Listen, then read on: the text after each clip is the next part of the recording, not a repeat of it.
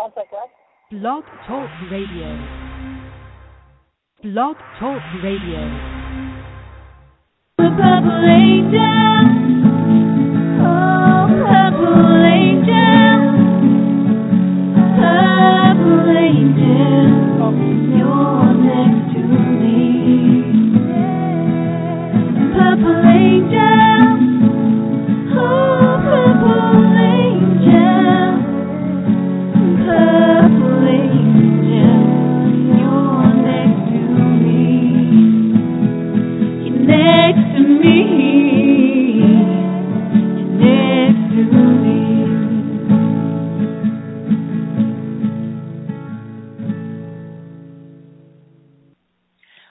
Everyone, and welcome to Alzheimer's Speaks Radio. I'm your host and founder of Alzheimer's Speaks, Lori La Bey. And Alzheimer's Speaks is an advocacy based company providing multiple platforms to shift our dementia care culture from crisis to comfort around the world. And I personally feel that this is just such an important thing that we do in terms of collaborating together. You see, my mom had dementia for 30 years, and so more than half of my life I've been walking this path, and I, I know what it's like to feel isolated and alone.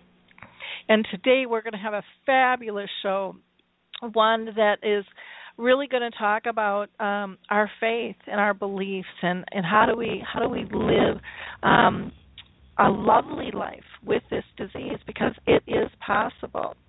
You see, here at um, Alzheimer's Speaks, we believe it's critical to share knowledge and just have these everyday conversations that we're going to have today. We're going to talk about life with dementia and how to remove stigmas um, attached to memory loss and to help people live purpose filled lives. And together, I know we can really make a difference. I know that we are because we were honored to be named the number one influencer online regarding Alzheimer's, according to ShareCare and Dr. Oz. And for those of you that don't know uh, what ShareCare is, it's the largest health and wellness. Um, website um, in the world. It's it's absolutely massive, and it was started by Dr. Oz and um, Jeff Arnold, who used to own WebMD. So check, check out uh, ShareCare if you're not familiar with it, and please continue to share our information. Not only do we have the radio show, but we have the blog. Uh, this afternoon, we'll be doing our Dementia Chats webinars, which are twice a month where you can participate and ask our experts um, who are living with dementia your questions, engage in conversation. It's amazing the insights um, that come from this and the support uh, that we that we can gather. Also on Alzheimer's Speaks, we have a resource directory, um, which we would love for you to go ahead and mine information out of there. But you can also add information that you found helpful regarding services, products, and tools to the resource directory. And we would love you to be part of that. Um, during the show, um, this is a very casual kind of talk radio. We would love for you to join the conversation, and you can do that in a couple of different fashions. One is you can um, use the chat box and I'll be monitoring that throughout the show. We can pull in your questions and comments that way.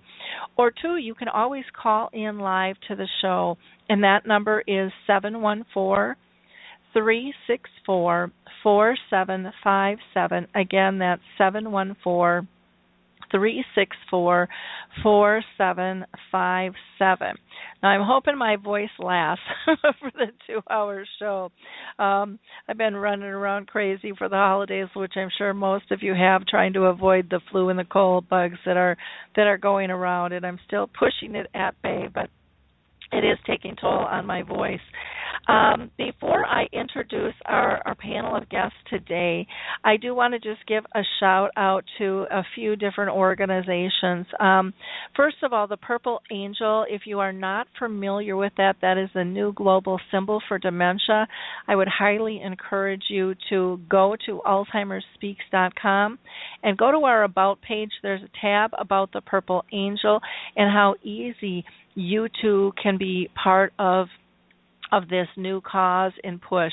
We'd like to see the Purple Angel be as well recognized and embraced as the pink ribbon is for breast cancer. And there's absolutely no reason that cannot be. It costs you no money and very little time to make a huge difference. So please check out the Purple Angel on AlzheimerSpeaks.com on our About page.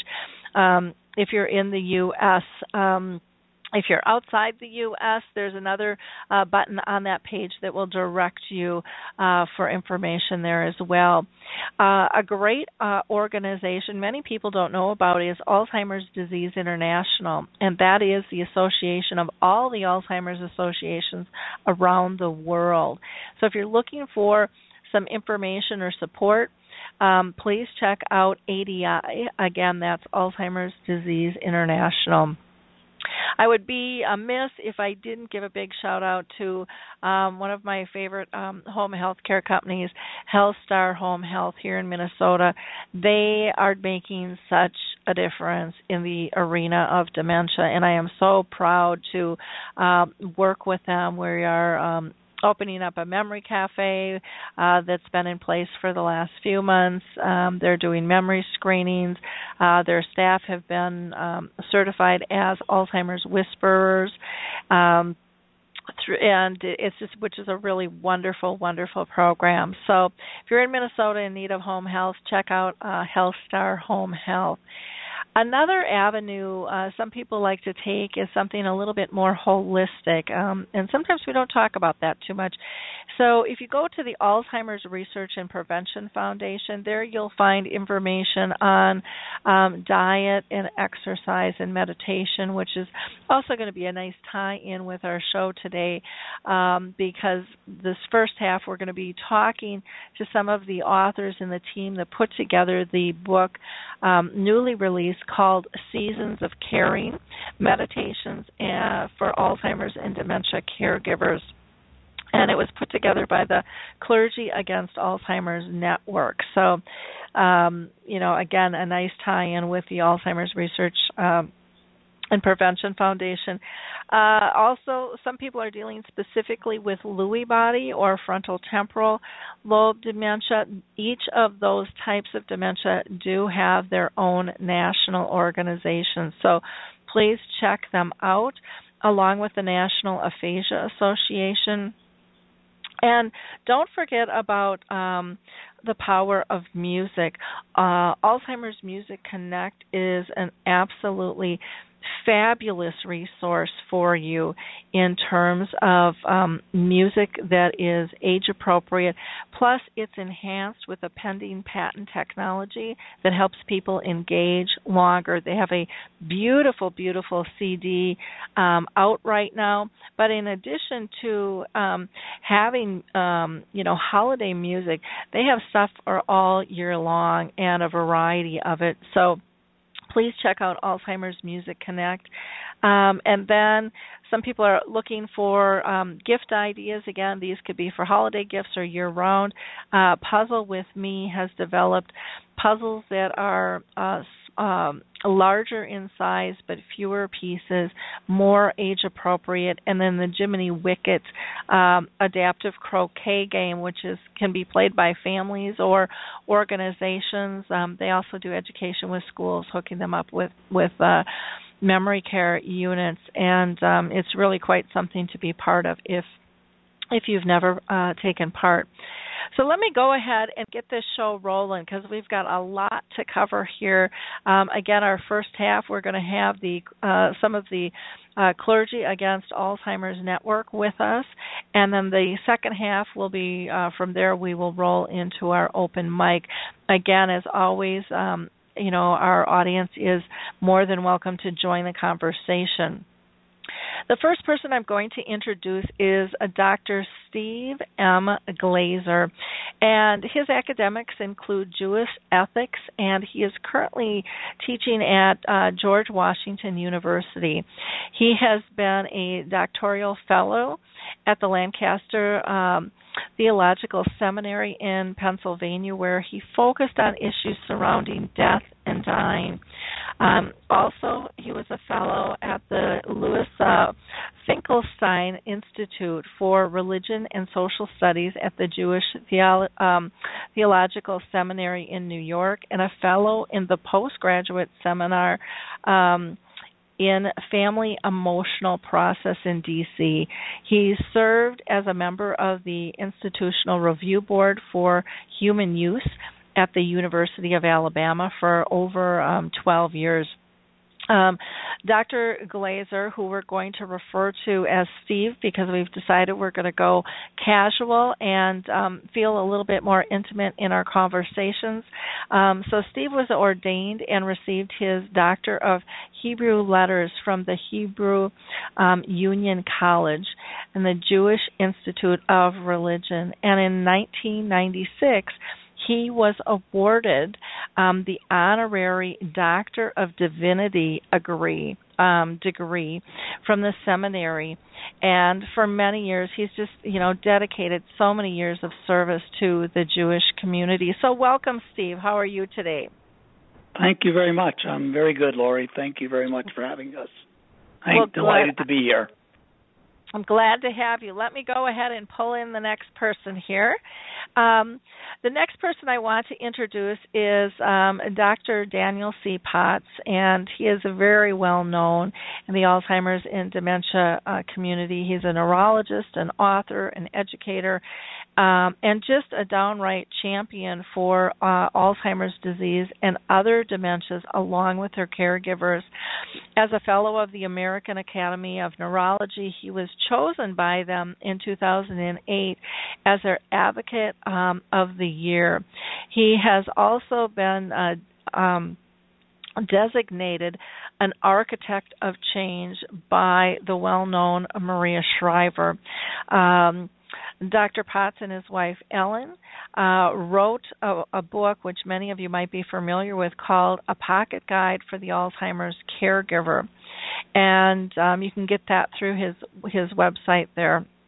Uh, and he is just um, he's just a joy to have on. Um, we're going to refer to him as Danny today on the show, and he is uh, he's just uh, so incredible in terms of his movement and his story, um, his own personal story with his father, which hopefully we'll touch on just a little bit um, here. But I'm going to go ahead and let me go ahead and pull Danny in.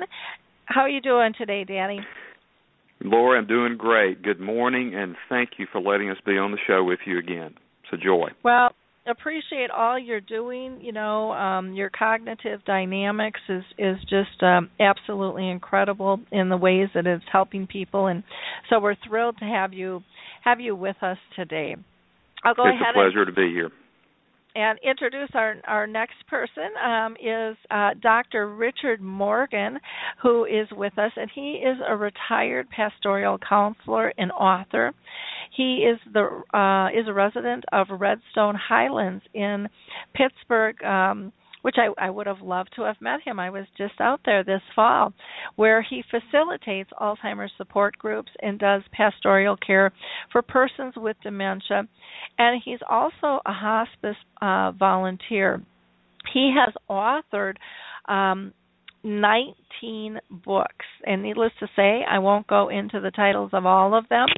Um, but one of his books uh, won the Best Book Award in 2014 for spirituality, and that was called The Pilgrimage. Um, in 2013, the Presbyterian Older Adult Ministry named uh, Richard the winner of the Legacy Award for his service to older adults. So, welcome, Richard. How are you today? Um, I'm fine, Lori. It's just a joy to be on this program. I'm just home from uh, blood work and 18 hours of fasting, so I hope my voice will hold out too. But I'm glad to be here. well, we'll say a prayer for you and me that we get through the Thank show you. here. Okay, okay. Right, right. Well, we've got one more to introduce here, and then we'll we'll get into our our line of questions here.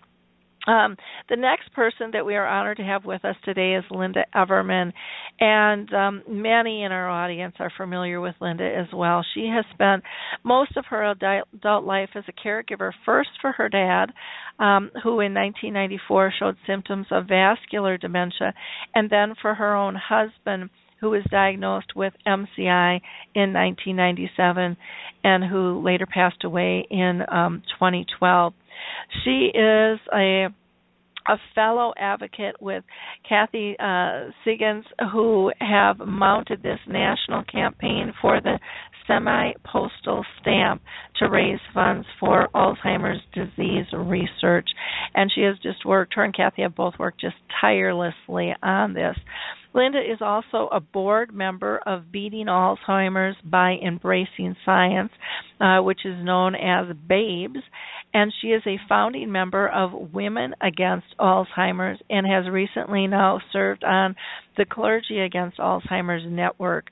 She is a retired resource um, human resource professional from the University of California, and she is determined to change the trajectory trajectory of um, Alzheimer's disease through public policy and um, you know being able to increase funding in biomedical research. So, welcome, Lynda. How are you doing today? Well, thank you so much, Lori. And one of the things that you failed to mention is that you and I share the history of being founding members of Activists Against Alzheimer's. So I thank you for your work and thank you for having us here today. Well, I'm I'm really thrilled to have you all with us. Um, I just think that this is going to be an absolutely fabulous, fabulous show, and uh, we've got so much to cover. I'm also going to just introduce uh, Harry Urban really quickly here. Um, Harry um, Harry Urban is the founder of Forget Me Not, um, a close group on Facebook. Uh, Harry has is diagnosed with dementia, and he's just a wonderful voice that always adds so much to the conversation. So, welcome, Harry. How are you today? I'm fine, and uh, thank you for having me with this great panel. Well, good. Well, I'm going to go ahead and kind of keep everybody muted, and I'm going to pull you in as we go here. And I'm going to start with Lynda. Um, Lynda, can you give our audience some background on Us Against Alzheimer's and the Clergy Network? Um, because not everybody is familiar with the with the organization. Well, okay, thank you, Lori.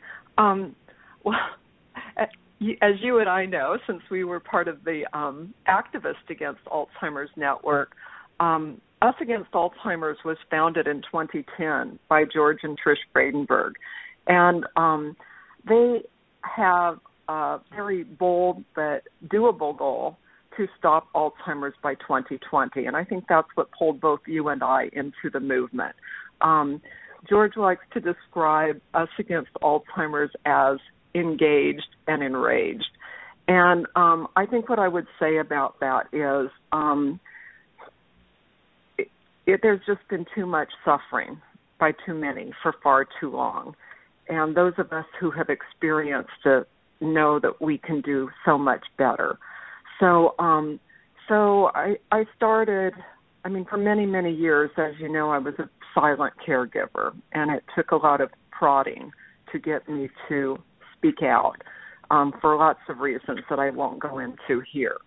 But once I became aware of Us Against Alzheimer's, um, it resonated so much with me that I went on to um, work very closely with them. And um, and and my friend and board member Jamie Tyrone of Beating Alzheimer's by Embracing Science invited me to be a founder of Women Against Alzheimer's.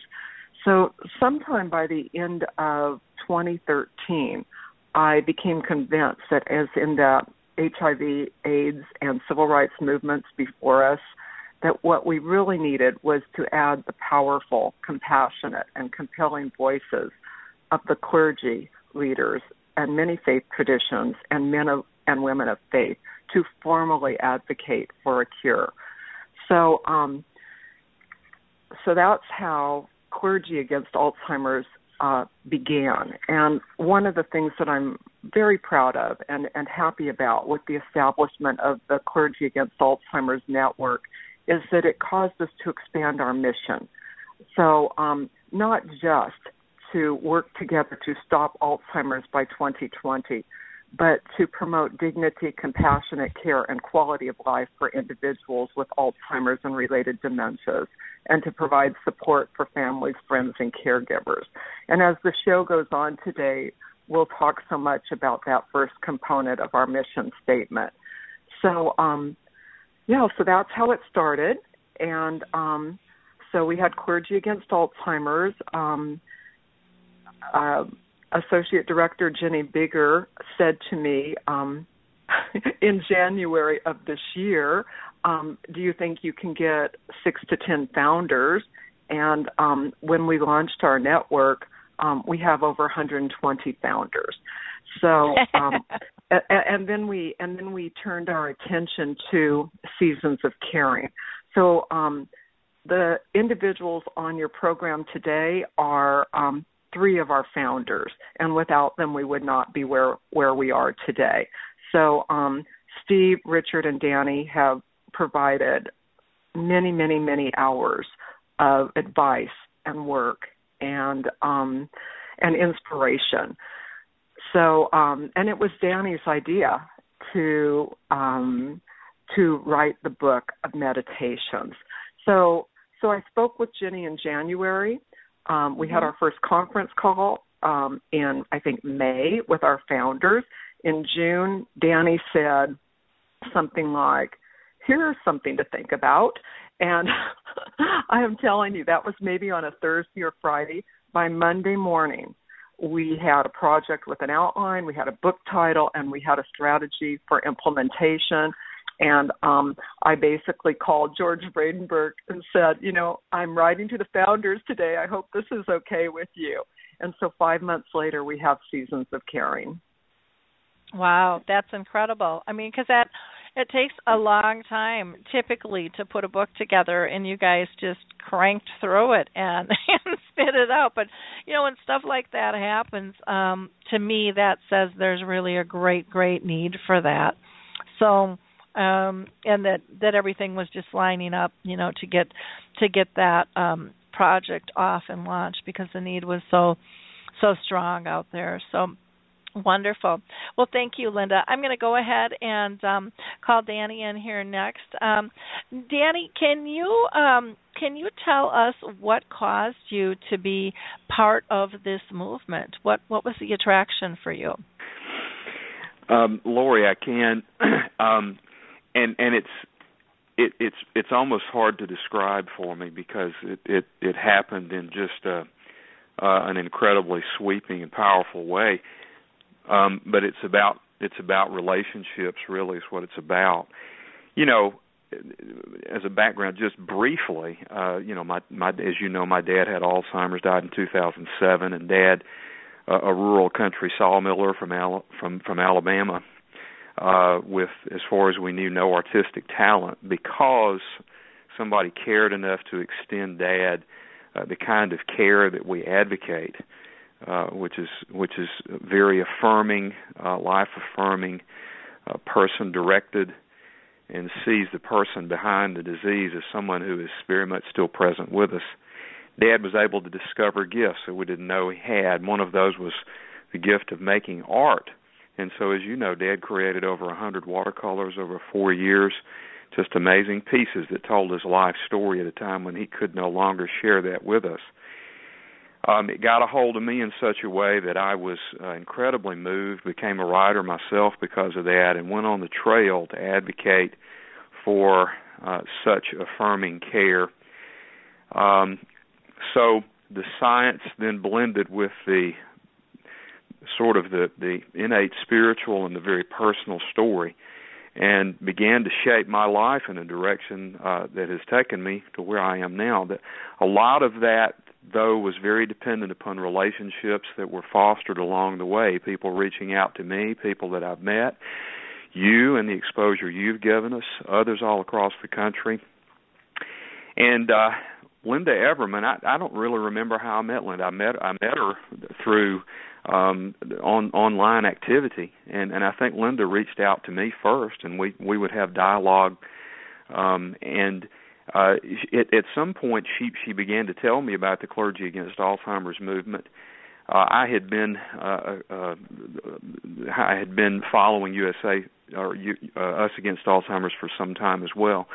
Melinda reached out and began to tell me about this. I thought it was a great idea, but of course, I felt myself too busy to be to really participate, and of course, it was clergy also. But she told me she said we really need a, a medical advisor for the group. Would you consider being a part? And I thought about it, considered it, prayed about it, and finally said yes. Now, seasons of caring, or the idea for seasons of caring, I had I had realized for a long time that there needed to be uh, a book of meditations or a collection of meditations for caregivers. There are some things out there, but I thought collectively there's just not there's just not much. And as Lynda Everman said, and I don't remember exact her exact quote at the end of all of this, once the book was published, she said, "We've brought God into the discussion about caring for those with Alzheimer's and about dealing with Alzheimer's. I thought that was very powerful. God was there all the time, but we acknowledged God's presence there, and we have tried to direct others to that very real presence in the midst of this condition and the suffering associated with it. And um, I had spoken with Laura Pinnell. Dr. Pinnell is a gerontologist at, in uh, North Mississippi uh, about writing a book for caregiver devotionals, and we had started some some things, some, some writings on that, but we didn't have the time or the connections with people that could write that to actually do it. Lo and behold, here comes Lynda Everman, I said yes to her. Uh it's hard to say no to Lynda Everman by the way, but I said yes to her uh and then I began to say, you know what? Here is this wonderful collection of clergy, faith leaders from across this country, caregivers. Why not let's have them write their stories, write their meditations, and let's produce this book in that way. So it was a leading in a direction there we go. And and once we set off to do it, Lori, here it just came. It just came. And thankfully, I was so honored, and our family was so honored. They asked us, the editors, that is, to include Dad's art and story in the book, which we have done. And uh, we we can't just describe how uh, uh, that makes our family feel, and it would make my dad incredibly honored and happy to know that his art is present in this book. And so that's kind of kind of how it came about from our from my standpoint. Okay, wonderful. Well, thank you for sharing that, Danny. Um, Steve, I'm going to pull you in next, and if you can, um, if you can tell us what drew you into this writing project as well. I am the newcomer, Lori. Mm-hmm. Uh, my co-editors are very experienced Alzheimer's advocates, and I just happened to be at the right place at the right time. um, I had recently recently retired after 43 years in the pulpit, and had the very good sense to share an idea that I had about consult, uh, starting a consulting company working with seniors and their families on some of the very complicated issues that they'll be facing and I had that conversation with uh, a congregant of mine whose name is Ian Kremer, who's the executive director of the Lead Coalition. And shortly thereafter, I think Lynda approached him to ask if he knew any clergy people who might be interested in joining a brand new organization. And my name popped up. So I am, in, in many respects, the, the, the outsider. I agree with okay everything that's been said in terms of this project coming together so amazingly smoothly.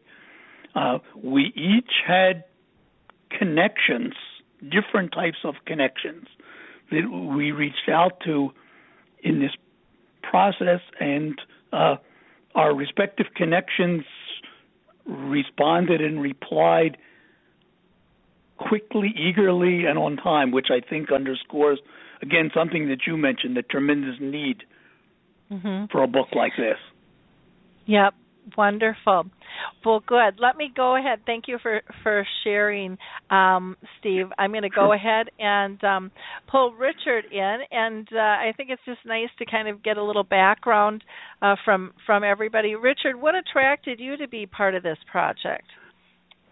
Well, Lori, um, I've been involved with with people with Alzheimer's or other forms of dementia for 50 years. My mother died in 1965 from vascular dementia, and that just you know propelled me into a kind of ministry in those days that was somewhat unique. Then my sister also died with vascular dementia. So those two family issues are really the major reason I'm involved. Then as a clergy person, and by the way, I'm the oldest, not the wisest. um, I'm, I'm I'm almost 86. I I I like Danny Potts and Lynda felt we needed meditations that had a spiritual value, and I, and I bear witness to the fact that the spirit of God in all religious faiths has been involved in this book. It's been an incredible experience. Uh, so I've been involved. I facilitate Alzheimer's support groups. Uh, I do counseling with people with dementia. So I've been highly involved ever since uh, ever since 1965.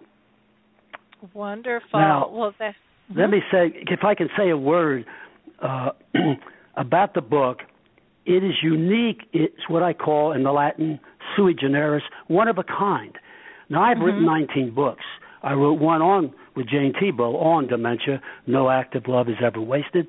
Spirituality for uh, caring for people with Alzheimer's. But this book is so unique in that it represents 17 religions in the book. And what that says to the public is we may have our differences in terms of religious truths and values, but we're all united in any faith against Alzheimer's and trying to find the cure and offering compassionate care. Uh, I mean, that's the uniqueness of the book that it represents so many different caregivers coming from different religious pers- persuasion. 17 faith traditions in the 72 meditations. And that's why, although I've you know been fortunate to write quite a few books, I love this book because it represents not only a dream, you know, the ancient proverbs put when there is no vision the people perish. Well, Mhm. Danny Potts had the vision. And we would have perished without that vision for this book. And I am amazed already. Uh, I've used the book in my Alzheimer's support group with great results. I think the future of this book is is incredible, and it, we just don't know what it's going to ha- what's going to happen. Well, that is ex- that is exciting um, to see uh, the different religions come together. Right. Uh, you know, to join to join the cause. Um, that's absolutely fabulous. So thank you. I'm gonna I'm gonna just ask um, Harry Urban here. W- Harry, what do you think about uh, 17 different religions? What does that mean to you as a person living with Alzheimer's? Well, you, you have to realize, uh, boy, I I see through the eyes of a person with dementia. I live with the people with dementia, um, and the question always comes up that um, are people abandoning the church, or is, it, or is the church abandoning us? And um, it, it it breaks my heart that that um, we may not be able to be active members of the church, but that doesn't mean that we haven't lost our faith. But I I feel this overwhelming uh, concern that that we are being neglected by the church, and I know there's I know there's wonderful programs out there, but from the people I talk to locally and uh, one of the complaints are that that um they never hear from the church. You know, they never get communion. They they never get a visit from the church or anything like that. And I would really, really like to see that change because just because we have some form of dementia, we have not lost our faith, and we still need the guidance. Mhm. Wonderful. Well, thank you, Harry. I think that that's a really um, good point, and I, you know, I, I believe that that is part of the whole purpose of this group. Um, Lynda, would you not agree? This is kind of a part of the purpose of this group is to to let people know that people with dementia, you know, still have a, a faithful journey um, during the disease, as well as supporting uh, caregivers. Well, it, it definitely is. I mean, that's very central to to this. And um, one of the things that I wanted to tell you about is, which we really, because we've been focusing on seasons, we haven't focused so much on our website. But our Mm-hmm. website um, has many resources for clergy. Um, it has, um, it starts out with ten steps, you know, that faith-based communities can do in order to um, provide ministry to those with dementia and to their families. We also have uh, posted on our website sermons, essays, books, um, many, many, many resources, and they continue to. Um, the website continues to be expanded in that manner. But you know, Lori, let's pull in Dr. Morgan here. He has so much experience with that, and one of the things that we um, hope to do as we grow our network is to reach down into the congregations of all of the major faiths, all of the faiths in the U.S., and get the congregations involved in such things as Stevens Ministries and and other activities where um, at the local level we are not neglecting those with dementia or their families. But Dr. Morgan um, can certainly address this because he spent the last um, 60, 50, 60 years um, working on this and being a friend to all with dementia. Okay, so Richard, I've just um, uh, put your mic live. Do you want to speak to that a little bit? Yeah, I think uh, uh, this remains a major task for congregations and clergy. One of my beliefs, I hope it's true, is that until this disease touches you or with your family or close friends, you don't get involved. And I am continually uh, seeking to involve clergy. For instance, offering respite groups for caregivers in their con- in their churches. And some do that, but very few. But I think we have a real mission here, and the book will help. But I'm also concerned that once we are through with, with the marketing process of the book, we get back to recruiting more clergy because they are right at the main. They're in the mainstream of what's going on in the church, and they need information. As Lynda said, it's a lot available, but they they need to, to see this as a call, as some of us have who are clergy. It's it's still it's still an unfulfilled mission. Believe me. Yeah, I you know I've been um speaking around the country and the topic of of religion and dementia is really a hot button out there right now. And so I think your book is just perfect timing because people are looking for guidance. And I mean I've heard from years from people that you know they've had to pull out of church because they weren't accepted anymore. They didn't fit in. They were embarrassed. Um right. they're really they didn't feel there was a place and um you know we have to learn to be graceful with this. So one of my my favorite uh situations with my own mom happened to take place actually at a wedding.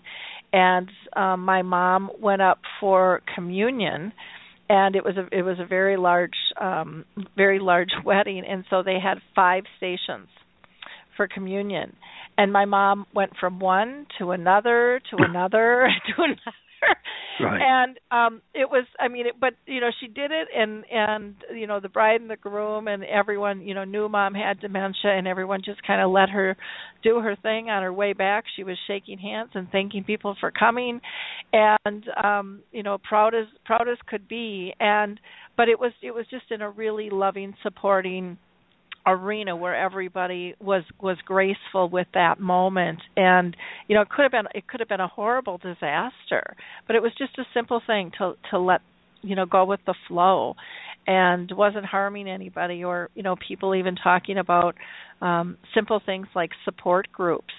You know and i've heard people say well you know we have a support group and it's down in the basement and nobody even knows Yeah. it's it's happening. And i i said you know it's wonderful you're having that support group but you know the churches have to understand people shouldn't have to hide in the basement you know and and the and if you're thinking that they're uncomfortable it's because they don't feel accepted you know and and that's Mm. the thing that we have to change and i think that's what your book is going to do for people is really um help them breathe easier and let them realize that dementia is just one of many things that we have to deal with in life that doesn't fit in that perfect little box everyone's trying to smash us into Right. all the time and that we don't have control and, and that we have to see the beauty in in everyone in everything and and really you know walk our talk and and it's hard you know budgets are stretched and um you know congregations i'm i'm sure all over are changing and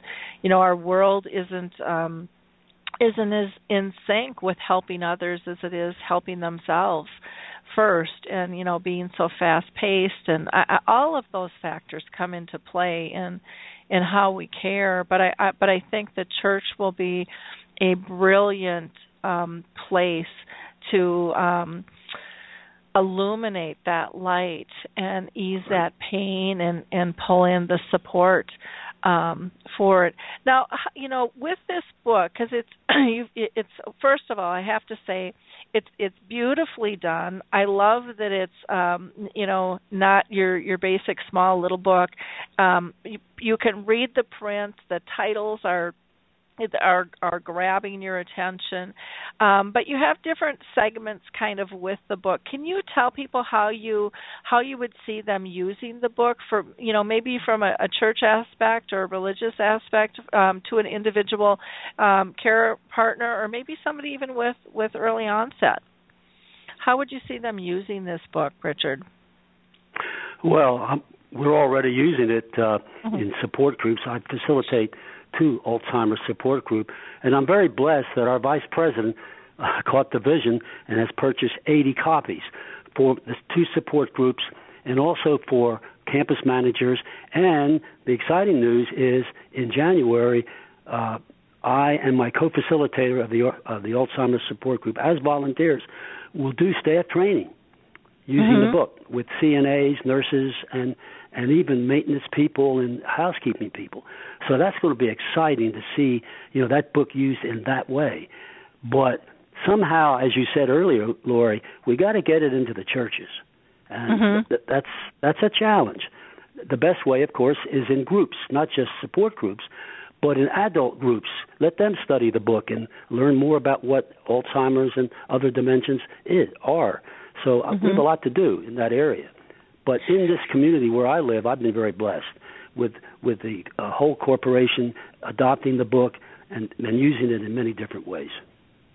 You know this might be um and with with your permission if you guys are interested one of the ways to you know because a lot of times the, the easiest way in is through the common hand you know Right. um and, and i'm just thinking with uh you know i've got a page on on our website alzheimer's speaks specifically for the memory cafes and i can see a lot of people really wanting to tap into this um could really give them give them strength and um you know our our people in our memory cafes are such huge advocates and and they sprawl off in so many directions. So if you guys are interested i would love to um love to be able to put a link on that page as a specific resource over and above just the regular resource directory to try to get some attention um for that. And um i could actually even put this on the the home page of the uh of alzheimer's speaks too if you guys are interested but i'll let you get back to me on that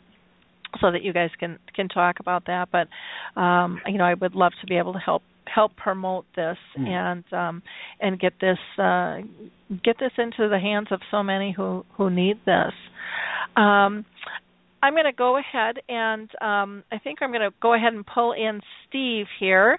Um, Steve, what are your thoughts in terms of, you know, this book, um, you know, crossing um, 17 religions?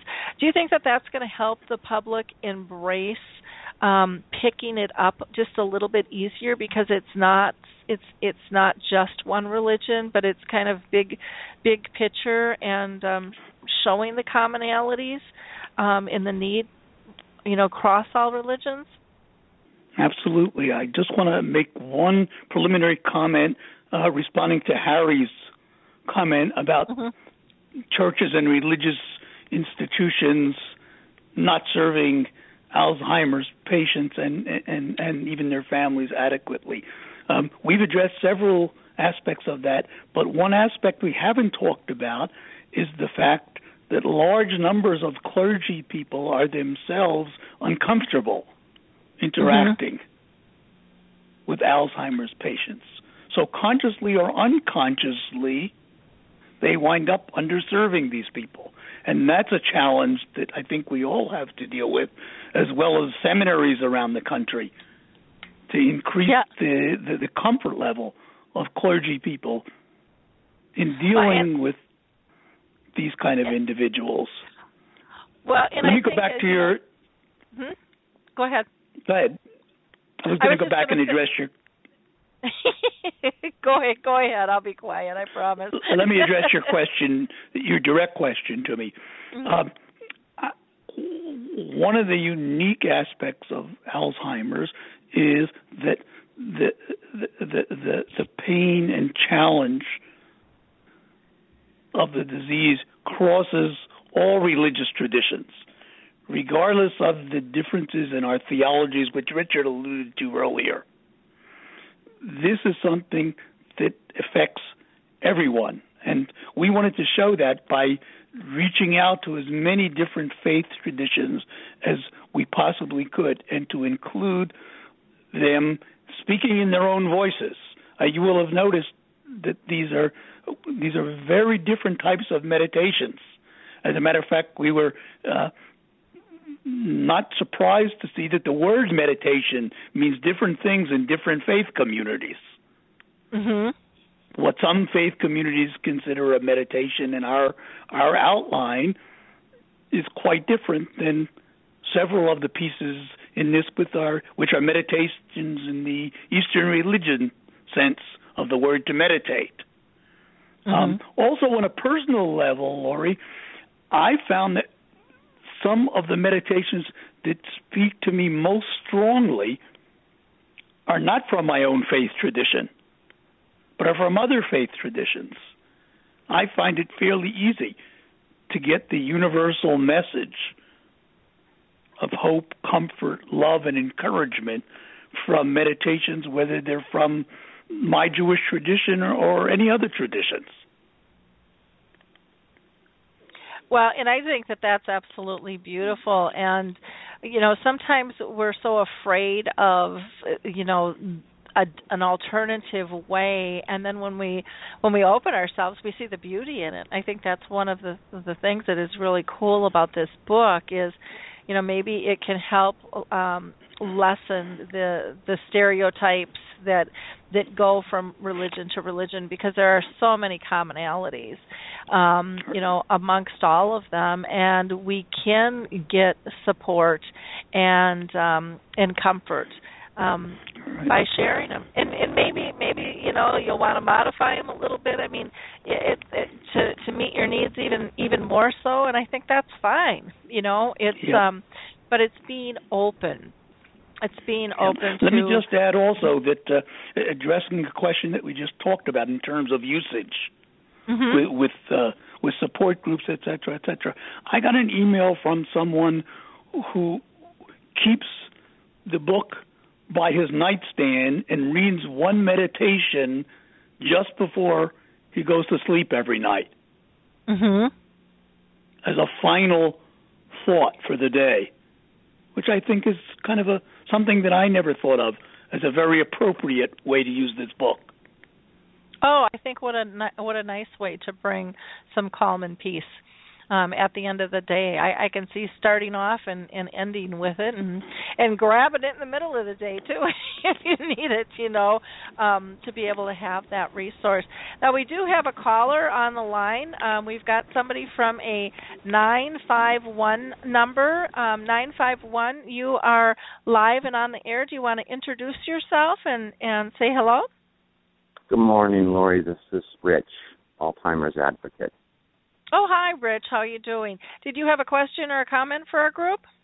Actually, I'll share what I went through with my wife Debbie as uh, we used to go to First Christian Church in Riverside, and we'd gone there for quite a while. And the congregation seemed to be uncomfortable or not knowing how to approach Debbie, which you know pretty much goes for how it, the world views this disease. You just don't know what to say. And I just want to emphasize to the churches out there that if you can understand this disease and know to communicate with or know how to communicate with the person who has it, it makes those stages a little bit easier because going to church is very important for people with Alzheimer's. There were times when Debbie just sat there and I could see her lip the words to the songs, and it just meant a lot to me. And it just to one point, Lori, where I had Debbie taken out of the room to go to the children's area and spoke to the congregation and just said, you know, look, this, you know, she's not contagious, and I just want to want to emphasize the importance of getting a congregation together to understand that um, communicating with that person is so vital. Definitely, definitely. Did was was the church? How, how did they receive that when you when you addressed that with them? It's actually funny you mention that in a way because I got a lot of negative feedback from people on that. Like I was telling them what to do. So, and I do know the Alzheimer's Association itself has a printout. I don't know exactly what link you would go to on um, how congregations can speak with people with Alzheimer's. So I would encourage anybody to do that. But I always looked at things, Lori, through her eyes, and I could see the look on her face when they would talk solely to me and ignore her. You know, there was that look of like she feels she doesn't even exist. Mm-hmm. And I think if as a caregiver, if you can put yourself in their shoes, you don't mind stepping out of the box to try to make it a little bit better for the person you really love. So, some negative feedback because people truly think they're doing their best, but you know they just it it's a, such a tragic disease, and people don't know how to address it. And again, that falls upon general awareness in America and making this disease more well known, as you know. Yep, definitely. Well, thank you so much for calling in, Rich. Appreciate it very much. Um, Have a great I'm Christmas, Lori. You too. Thank you. I'm going to go ahead and um, pull Danny in. Excuse me. Here goes my voice. Um, Danny, any response um, that you have to Rich's comment at all? Lori, uh, I'm I'm incredibly moved at hearing Rich's words because I was sitting here thinking as I was listening to the conversation. I I think we are touching on in this conversation and what what Rich has brought up and what the others have discussed. Some of the core issues of not only what it means to be an Alzheimer's advocate, not only what it means to be a caregiver, what it means to be suffering with Alzheimer's or other dementias, but what it means to be a human being, what it means to be a resident of this universe, what it means to bear forth the very, very essential and most important elements of being a person to the rest of this world. I mean, we are touching on some big issues and it's almost overwhelming to be able to to try to discuss these. So let me bring it back down to earth and say that I really, really appreciate those comments that Rich made. We've been in the same circumstance when we uh, when we um, would take Dad to um, faith-based activities.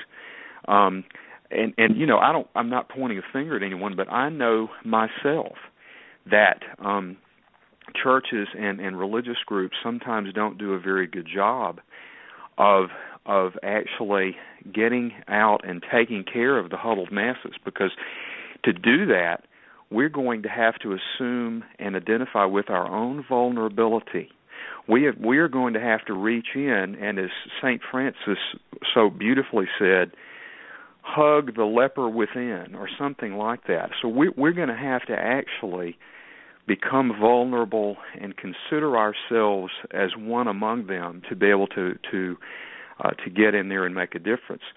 Now, we I think there are some elements that are absolutely essential if we're going to be able to take care of people and and and share care with with people who who have Alzheimer's disease and other dementias.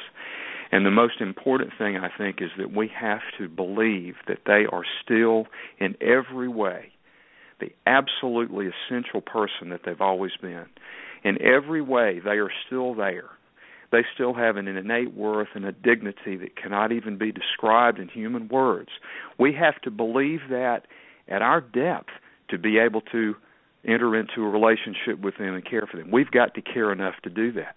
The second thing is that we've got to be willing to enter their world because they can't necessarily come back to ours. So we're going to have to lay aside expectations. We're going to have to change our paradigm, and we're going to have to learn how to speak their language, which they can still speak. We just got to learn how to listen. We've got to know how to be present with them. We've got to be willing to be taught by them because caregiving is not really caregiving, it is also care receiving, and it is a very reciprocal thing. So we have got to uh, we've got to remove some of the shame. My my dad, I think, was ashamed of some of the capabilities that he'd lost, and I think that people who tried to interact with him were somewhat ashamed as well. I think we can, uh, unfortunately, um, look at our religious gatherings sometime as more of, of of a social gathering in which we have to keep our um, social uh, facade up. Um, and and and I, I'm just I'm pointing a finger at myself too. Now, I'm not I'm I'm not accusing, but I think we've got to come down out of that and be able to reach out. And I want to say one other thing, and that is that we, we're talking about education as being very important. Um, I think that we have got to educate. We've got to do a better job of educating the clergy and people who are giving care in this country um, about the disease processes, um, about what they do and do not affect, about how to communicate with people, about how to reach in and pull uh, what is inside out, and about how to listen. And I'll finish with this. Steve Glazer shared uh, with us this morning a beautiful op-ed that's in the New York Times today by David Brooks. It's called The Subtle Sensations of Faith. And in that op-ed, Brooks talks about um, really a spiritual intentionality. Those of us who have, with opened eyes and open hearts, witnessed the mystery, whether it be a sunset whether it be spending time with a dying loved one, whether it be seeing a newborn baby, or whether it be seeing an incredible emergence of art from someone with Alzheimer's.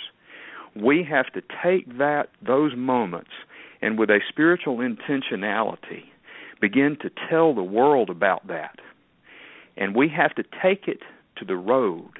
We have to take it to the fringes and we have to take it to those who are sick and who need it and in so doing, we share our faith.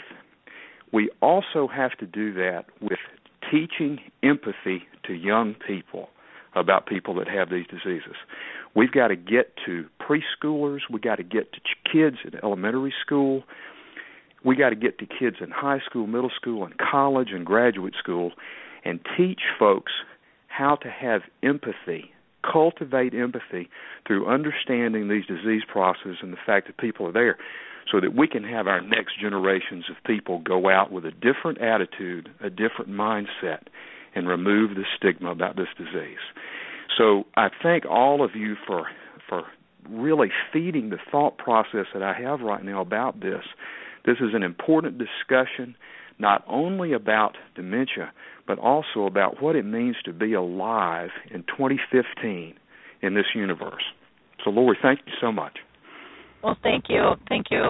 I very much appreciate it, Lynda. I'm going to go ahead and and um, pull you in here because we're just getting to the top of the hour here. Is there anything that you want to add? I know um, we probably could talk for another couple of hours um, on this topic, but I want to be respectful of of your time and also let everyone know that they're more than um, able to stay on with us if they'd like because uh, we are just going into open mic. Um, but I kind of want to wrap up this topic and then we can continue if anybody wants to stay on. We can we can do that. But well, there, um, mm-hmm. Yes, thank you so much. And and I think Danny said it so um, passionately and so eloquently. One of our our goals and our mission is to bring Alzheimer's out of the shadows, to reduce the stigma that is associated, to um, overcome the fear of talking about it, to advocate that while the mind may forget, the heart remembers, and that the person is always there despite what you're witnessing, and that there are always ways to reach your loved ones, and it's often through expressive arts. So, um, what what our network, um, which are clergy, laity, organizations, um, men and women of faith, whatever your faith is, um, our our message to them is that your faith can inform you. It can provide a deeper understanding and comfort. And one of our um, proverbs that is on our website that I think really um, characterizes what we are about is when you pray, move your feet. And that's what we intend to do with Clergy Against Alzheimer's. So um, we're so grateful that you brought us into the national conversation and we so look forward to 2015 and what we can accomplish together. Thank you so much. Well, thank you, Lynda. Uh, very much appreciate having you on the show. Um, Rich, is there anything that you would? Um, I'm sorry, I'm saying I'm saying this wrong. Got a cold. Richard, is there anything else you would like yeah. to add? Yes, I would. Uh, just that Danny Potts hear this. I took the book into our memory care unit where everyone there has dementia or most Alzheimer's. And the only thing that they responded to, Danny, was your father's art. They got into the art, believe me, and talked about the fence and talked about the ship with the flowers. So, see, isn't that powerful? And secondly, I always end worship with my folks up in the memory care with the Sanskrit words Namaste, the spirit in me greets the spirit in you because the soul is always there. We just can get to it. And Danny, your father's art accomplished that. And lastly, I believe in the power of the sense of humor. We're not laughing at people, we're laughing with them. Last year, we had a minister at chapel who went on for 30, 40 minutes and never said anything about Christmas. It was the Christmas season. And one of the ladies with Alzheimer's blurted out, Hark the herald angels sing. Remember that. and I felt that she was more in touch, her soul, with Christmas than the minister was. I'll never forget that. It's a great oh, story. story. Great, great story. Thank you so much for being part of the show, Richard. Um, right. Steve, I'm going to ask you if there's um, any anything else you would like to add. Um, I think that my colleagues have said it beautifully and wonderfully. Okay. Uh, I'd just Wonderful. like to thank you, Lori, and uh, wish a happy holiday season to everyone. Okay, great. Thank you. And Danny, I'm going to come back to you one more time here. Any anything else that you would like to add? No, Lori, just a, a word of thanks to you for having us on and for um, for these wonderful editors that I've had the opportunity to work with. What an esteemed group! I'm, I'm just thankful they let me tag along with them, and I've learned so much from them. Okay, great. Thank you. Now, in order to reach um, this wonderful group, there are links on the radio page, but also if you go to Alzheimer's Speaks um, to our blog, you'll get more information. Uh, Rabbi Steve Glazer, you can uh, reach him at glazerconsulting.com. That's G A L Z E R consulting.com. Uh, Dr. Daniel Potts, um, you can uh, reach him if you Google um, cognitive dynamics. Um, he's the founder and president. He's also the medical director of Dementia Dynamics. Um, but if you if you Google his name, it'll pop up all over the place as well. Um, and then Dr. Richard Morgan. You can go to his site, richardmorganauthor.com, and Morgan is M O R G A N. And um, last but not least is uh, Lynda Everman. Um, you can go to her Facebook community, Help Stamp Out Alzheimer's. That's Help Stamp Out Alzheimer's. And then, of course, for the book, you can go to Seasons of Caring, um, their homepage. Again, the link is there.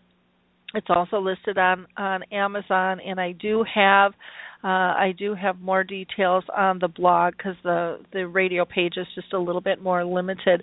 But I I thank everyone for being part of the the program today. I think it was a very very interesting. Again, the book is called Seasons of Caring: Meditations for Alzheimer's and Dementia Caregivers by Clergy Against Alzheimer's Network it's absolutely fabulous. Um, I think you will find this extremely beneficial. And again, um, maybe Lynda, if you can get back to me if you would like me to put this on um, the website um, in a couple of different locations, I would be more than glad to do that. You can just shoot me an email. We can we can discuss that. For anyone who would like to stay on us, you're more than welcome to do that because we are going to roll into. Um, we are going to go ahead and roll into open mic here shortly. I'm going to play a song from the holiday CD from Alzheimer's uh, Music Connect called Memories and the songs in spirit of Christmas. Um, and I think we're going to go with I Saw Mama City see, uh, Kissing Santa Claus. I saw mommy kissing Santa Claus underneath the mistletoe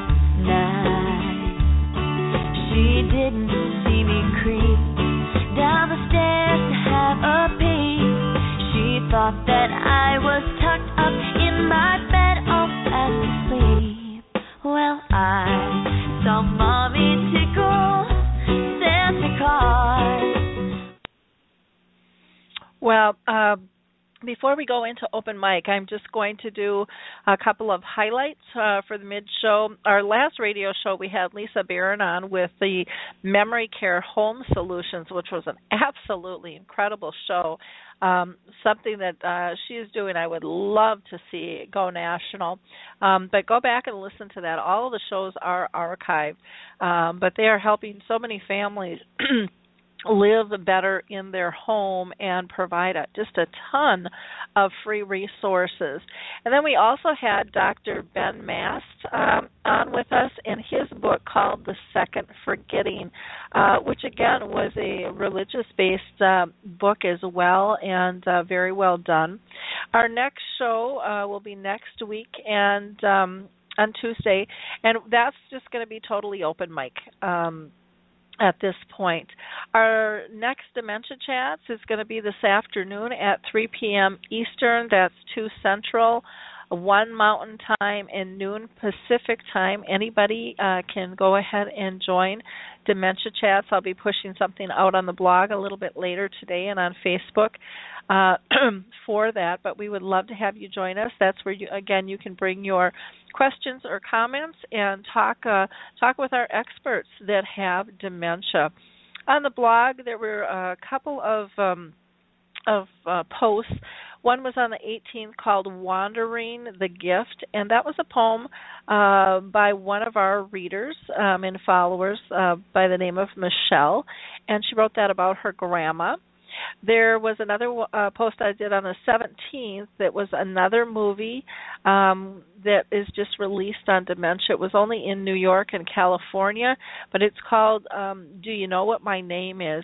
Uh, and I'm finding it really interesting all of the fabulous uh, shows that are coming out. You know, we've had Alive Inside with the iPods, we've had the Glen Campbell movie.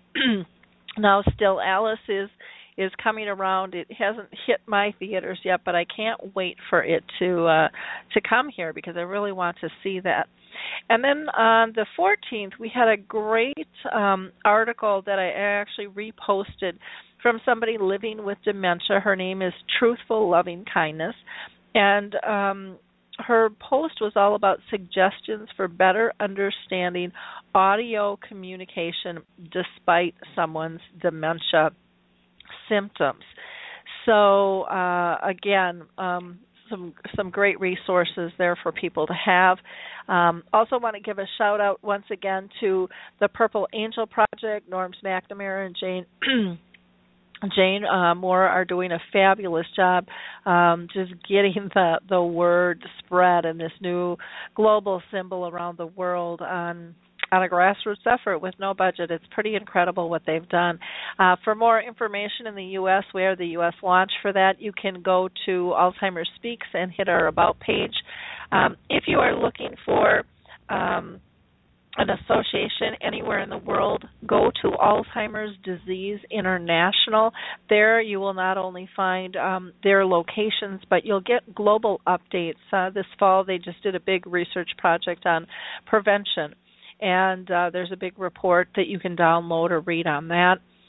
Um, the Alzheimer's Research and Prevention Foundation will give you alternative modes such as um, exercise and diet and meditation and then uh, don't forget the Lewy body and frontal temporal lobe associations if you're dealing with that specific type of dementia um, because it is different and can be challenging and there you will find great resources for each of those so Lewy body and the frontal temporal lobe each have their own national websites along with the national aphasia association which is all about um, speech and how that can change. The Alzheimer's Music Connect, uh, we just played a sample of that CD, but they also have a a great package of a CD uh, CDs with a DVD um, done with Teepa Snow that's absolutely fabulous, along with several other types of of music. Um, so check out Alzheimer's Music Connect. Not only um, would it be great for the holiday season, but year round, it can really bring comfort and um, not only to those diagnosed, uh, but those caring for them. And there is a patent pending technology they use that increases um, people's ability to engage, which is fabulous and something we can all use.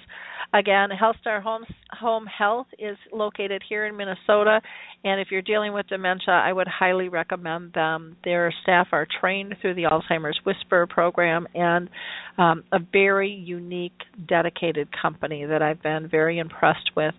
Um, and then again, Puzzle with Me and the Jiminy Wicket program are are some things that you can utilize to um, engage people with and have fun. Harry, I'm going to go ahead and, and pull you in, into the show. I'm sorry I couldn't pull you in more. We had so many people, um, but I thought, well, I can get you during open mic on on some of your thoughts about the conversation we had um, regarding the Seasons of Caring book. What were what were your thoughts of, of after hearing the panel? What um, what I would like to get it, my message out to the clergy is uh, as we walk down this path of dementia, we are getting closer to our God, who, whoever we believe in, and um, we lost we lost everything in our lives. It seems, but the one thing that that we haven't lost is our faith, and um, so important that the church gets involved with with people living with dementia because of of this need that we have. Um, we we lost everything else, you know, and the only thing that we have to cling on is our faith, and we need help to cling on to that. That that's the message I I would like to get out to the clergy that we can work together, and mm-hmm. and we can we can start programs to make that happen do you have anything in mind as far as programs? Because you, you're you're just such a good out of the box thinker with that kind of stuff. Yeah, um, right now I'm I'm working on I'm working on it's. I don't think of it as a group. I think of it as a movement, and it's going to be called United Against Alzheimer's or United Against Dementia. Um, now, what I would like to do with that group is um, it's designed like like uh, the candy stripers of yesterday. It's volunteers that that uh, the candy stripers volunteered to go into the hospital, and um, they they helped out in the hospital. Well, I want I want to start volunteers. I, I want to get volunteers to go into nursing facilities to help out, and it's the same thing with the church. I want to go into churches. I want to get them involved in um, in going around and especially around this holiday, it was so important that um, that they spend a little bit of time with with the dementia patient and just reaffirm their faith. There's, mm-hmm. there's so many there's so many things that I want to do in this group that uh, I don't want to call it a group because it's not going to be a chat group or anything like that. It's going to be more of a movement. Okay, well that's wonderful. I think that that's an absolutely um, fantastic idea um, to be able to, to be able to do something like that. Our um, this is a little off topic, but our our memory cafe, um, anyways, our sponsors of it is Arthur's Residential Care, and we meet at a coffee shop. And they just told me yesterday that they are going to expand, um, giving us uh, time and space and so right now we meet twice a month and on the you know 2 to 3 weeks depending on how how the the weeks fall um they're going to just still reserve a room even though we won't have um a formal facilitator at this point on those dates but for our group to still be able to come in and gather because there's a need and I just I am just so appreciative of ACR they are just uh, absolutely fabulous group in terms of allowing people um, room and dignity and community. And um, you know, it's it's those they they have the space, um, but I can honestly tell you it is utilized. Um, but they just did this big addition, and even that is filled up when I go to the coffee shop, and they're going to close it off for us um, because they just really feel um, the importance of this miss- mission um, to give people a, a, safe place to go. And it would be wonderful if the churches could um, could really gravitate um, to um, being that safe space where people don't have to worry about what they're wearing or what they say or um, you know whatever. It would it would be absolutely incredible to to see that see that change. Um, now, Harry, I know that that you are going to be doing some things for Christmas um, and Christmas Eve um, with your community. Um, do you want to tell people um, uh, about that? Is that something that's open to the public if they would if they would like to join you for your kind of holiday your your virtual holiday party online? Oh, sure. I'd I'd love to. Uh, uh, starting up on Christmas Eve day, uh, Hazel and I is going to be going into the uh, uh, there's a, a minor league baseball team here in Lancaster and at the ballpark. Um, we're, we're going to be volunteers for a food give out. And um, I'm really excited about that. I, it's it's something that's needed, and I really want to be involved in that. And then in the evening, um, we're going to have a virtual Christmas Eve get together. Anybody's uh-huh. invited. You don't you don't have to be a member. It, it, it doesn't matter. Uh, the goal of this is nobody should be alone on Christmas Eve. Now I, I started this up last year, and it it worked out so well. We had so many people from all over the world join joining us. We had Venezuela, we had Australia, we had United Kingdom. So many people just came in and and wished us all a, a Merry Christmas, and maybe they left, and some some people came in and joined and spent hours there. Mm-hmm. And I want to do the same thing for New Year's Eve. I want to have a virtual New Year's Eve party, and uh-huh. for the same thing. It's a uh, it's a good way of getting together at the end of the year, starting out a new year, and uh, everybody gets a chance to to be with somebody, like one big happy family, and that that's what we are. Yeah, it, it, that is so important. I know our our group um, for the Memory Cafe, we're getting together to meet tomorrow, and and it won't be as big because some people are going to be busy, but there's a lot of people that aren't, and um, you know we need to be appreciative of that, and and you know give people the comfort uh, that they need you know with things. So are you doing anything with with family then yourself for the holidays?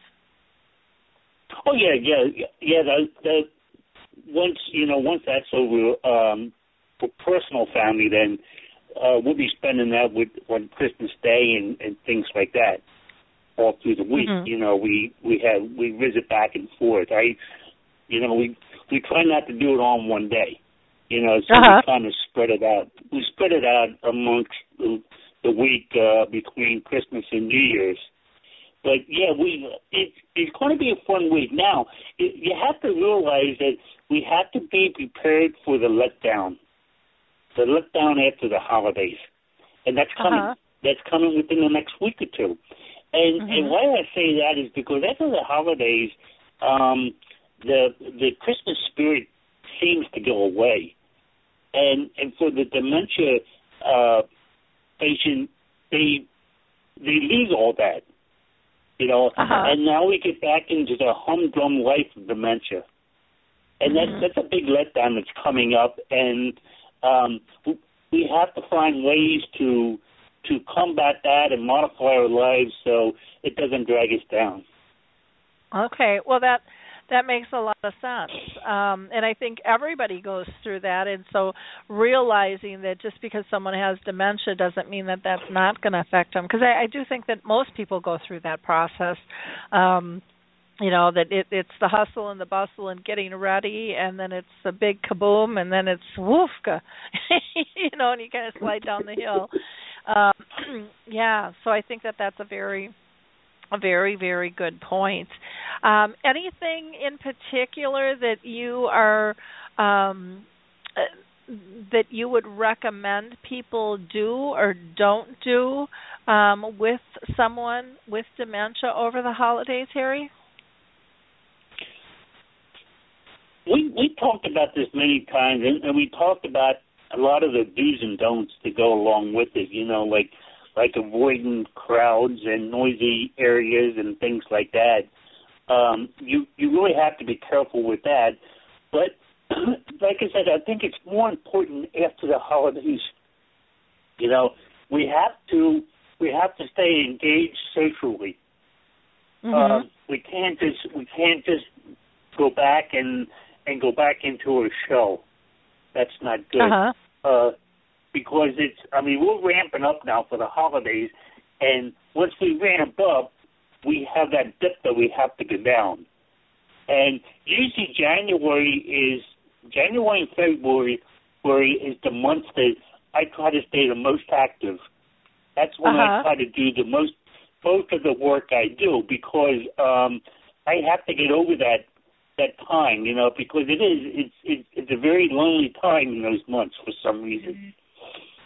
Uh-huh. Very, very true. Very true. Um so Harry, you know, this uh, this time of the year is is always interesting for people. They, you know, they feel a little down and feel uh a little lonely sometimes. Um sometimes people are going through loss. Um I know for myself it's going to be very different without my mom here this year and and without my puppy too. You know, I have two really big losses. Um what do you say because I, I know people with dementia are going through loss on multiple levels um, any any words of wisdom there Well, as, far as grief goes, um, everybody everybody handles the grief differently, mm-hmm. and uh, you, have to you have to find out what works for you. I do know you can't wallow in it. I mean, you you have to you have to make efforts to to get your life back in order. Uh, I just wrote something about that the uh, the other day that um, about memories, and Uh-huh. uh, everybody everybody misses misses something at at Christmas time, and uh, with somebody with dementia, when when that memory goes, it goes. It's it's erased. It's not like I can keep thinking about that, you know. And uh-huh and a lot of times, a lot of times we're we're viewed as being cold or indifferent because we just don't remember that. uh-huh And um, that that's one thing that that I often said that it's. Uh, I think it's easier to live in this disease than it is to caring for somebody with this disease, and mhm I honestly believe that. yeah yeah, I I can understand that. I can understand that. Um, now you are also Harry able to be on social media much more so than than I am these days. What Mm-hmm. what is kind of the tone you're hearing from people um, regarding dementia? Has oh, it changed at all? Well, yeah, it it has changed. Now, one of the things that uh, that I'm I'm really really pushing at every, every place I go, every memory cafe I attend, and that is is virtual video chats. I think it's Mhm. so important that that we we stay um, we stay together socially, and especially for long distance caregivers. And the first thing I I hear from people saying is that um, uh, well, the person is too advanced; they can't do that. And I say hogwash. You know, as long as they can sit down in front of a monitor and look, they can have a conversation. They don't they don't even have to speak. But if they if they see their loved one that lives a thousand miles away, I mean it's so nine times out of ten they're going to touch the monitor. You know, they're Mhm. going to touch the person's face. You know, things like that. I've seen that so many times. And and what I'm trying to do is get more people active in um, in video chats. Now, most people don't know anything about it. They say, "Well, Yeah. I don't have a computer." I say, "Well, do you have an iPad or a tablet or a Kindle?" Well, yeah. Well, guess what? You can do it. If you have a smartphone, you can do it. You know, Mhm. there's, there's ways. You just have to learn how to do it, and it is so simple to do it that um, you know people don't realize. And, and the key of it is, it's free. It doesn't cost you anything. That that's what's most important. So if somebody's a long distance caregiver, they can visit with their loved ones several times a week if they have the time. You know, it's it's you know the the excuse. Well, I live a thousand miles away. You know, and and they can't talk on the phone or whatever. You know, well, video chat might be might be the answer for your problem. Mhm. Well, and I think that that's really um something that is so underutilized and would be wonderful to see more more people be able to tap into and you know for me and I've I've told this story so some people have heard this before but you know when my mom died we used um FaceTime, you know, that's just on the phones and it was incredible. It was absolutely incredible um how it how it changed uh, the death and dying process. You know, for us I, I felt very included, but on day to day communications people talk all the time about it's easier when they can see the person just hear than just hearing this voice through the telephone and um you know again very important and very simple and technology that that we have so it's it's important that we learn how to how to tap into this stuff. And um you know and it and it makes it, it allows us to be able to maintain our relationships so much um easier and brings us so much more comfort that uh it's it's kind of silly that we don't use it. But you know i i am right there um where i haven't used it either and um and and i use technology all the time. And so you know it kind of makes me giggle that i was like well you know what are you talking about laura? You you're not using it either. Um even though i use it in a day to day basis um we forget. You know we just sometimes forget you know with stuff and it's very very critical and very important uh, for us to look at new ways to be able to reach each other and and stay connected. And um, the the video chats the iPads the the phones all of that is very very important uh, for us to to be able to utilize. So anything else Harry that you're interested in covering today or? I got to say something for Dementia Chats. Okay, okay. Well, sounds good. Well, why don't well we'll invite everybody to join us on Dementia Chats, which will be at three o'clock um, Eastern time today, and we would love um, love for anyone to join that. I'll be um, getting something out on the blog here in a bit. I'm r- running a little bit behind, like the rest of the world, with the hmm. holidays here, but I will get that out shortly for people to be able to see. So. um well, thank you so much for being part of the show, Harry. I always enjoy um, having having you with and hearing your voice.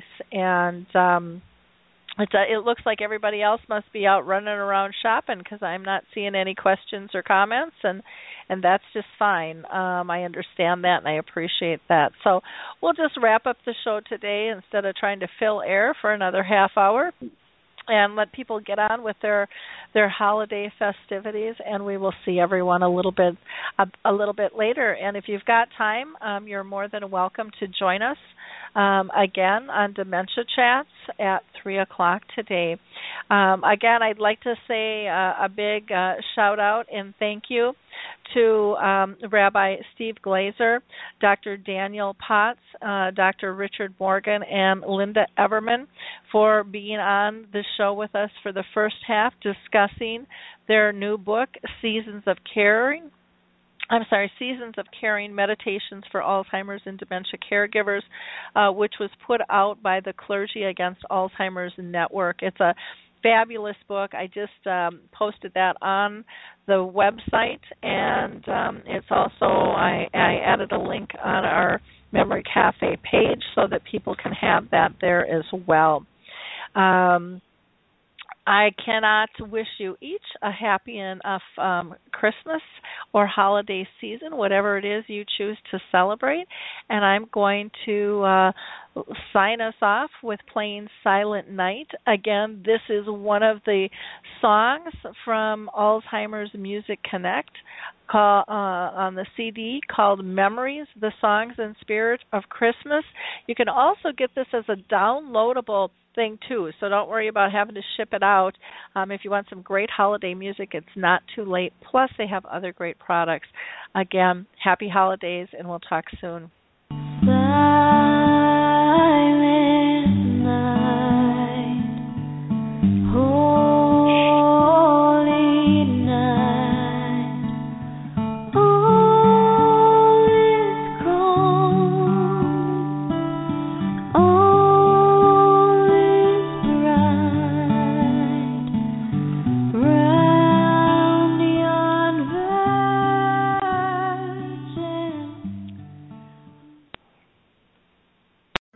Hi, I'm Lori La Bey, and I wanted to tell you about Alzheimer's Speaks, which is another great podcast. You see, my own mother lived with dementia for 30 years, and I felt lost. Did you know every three seconds someone in the world is being diagnosed with dementia? Odds are it's going to hit your families too. We want to help you connect to services, products, tools, research, and stories so you can be prepared. Please subscribe to Alzheimer's Speaks on your favorite podcast platform.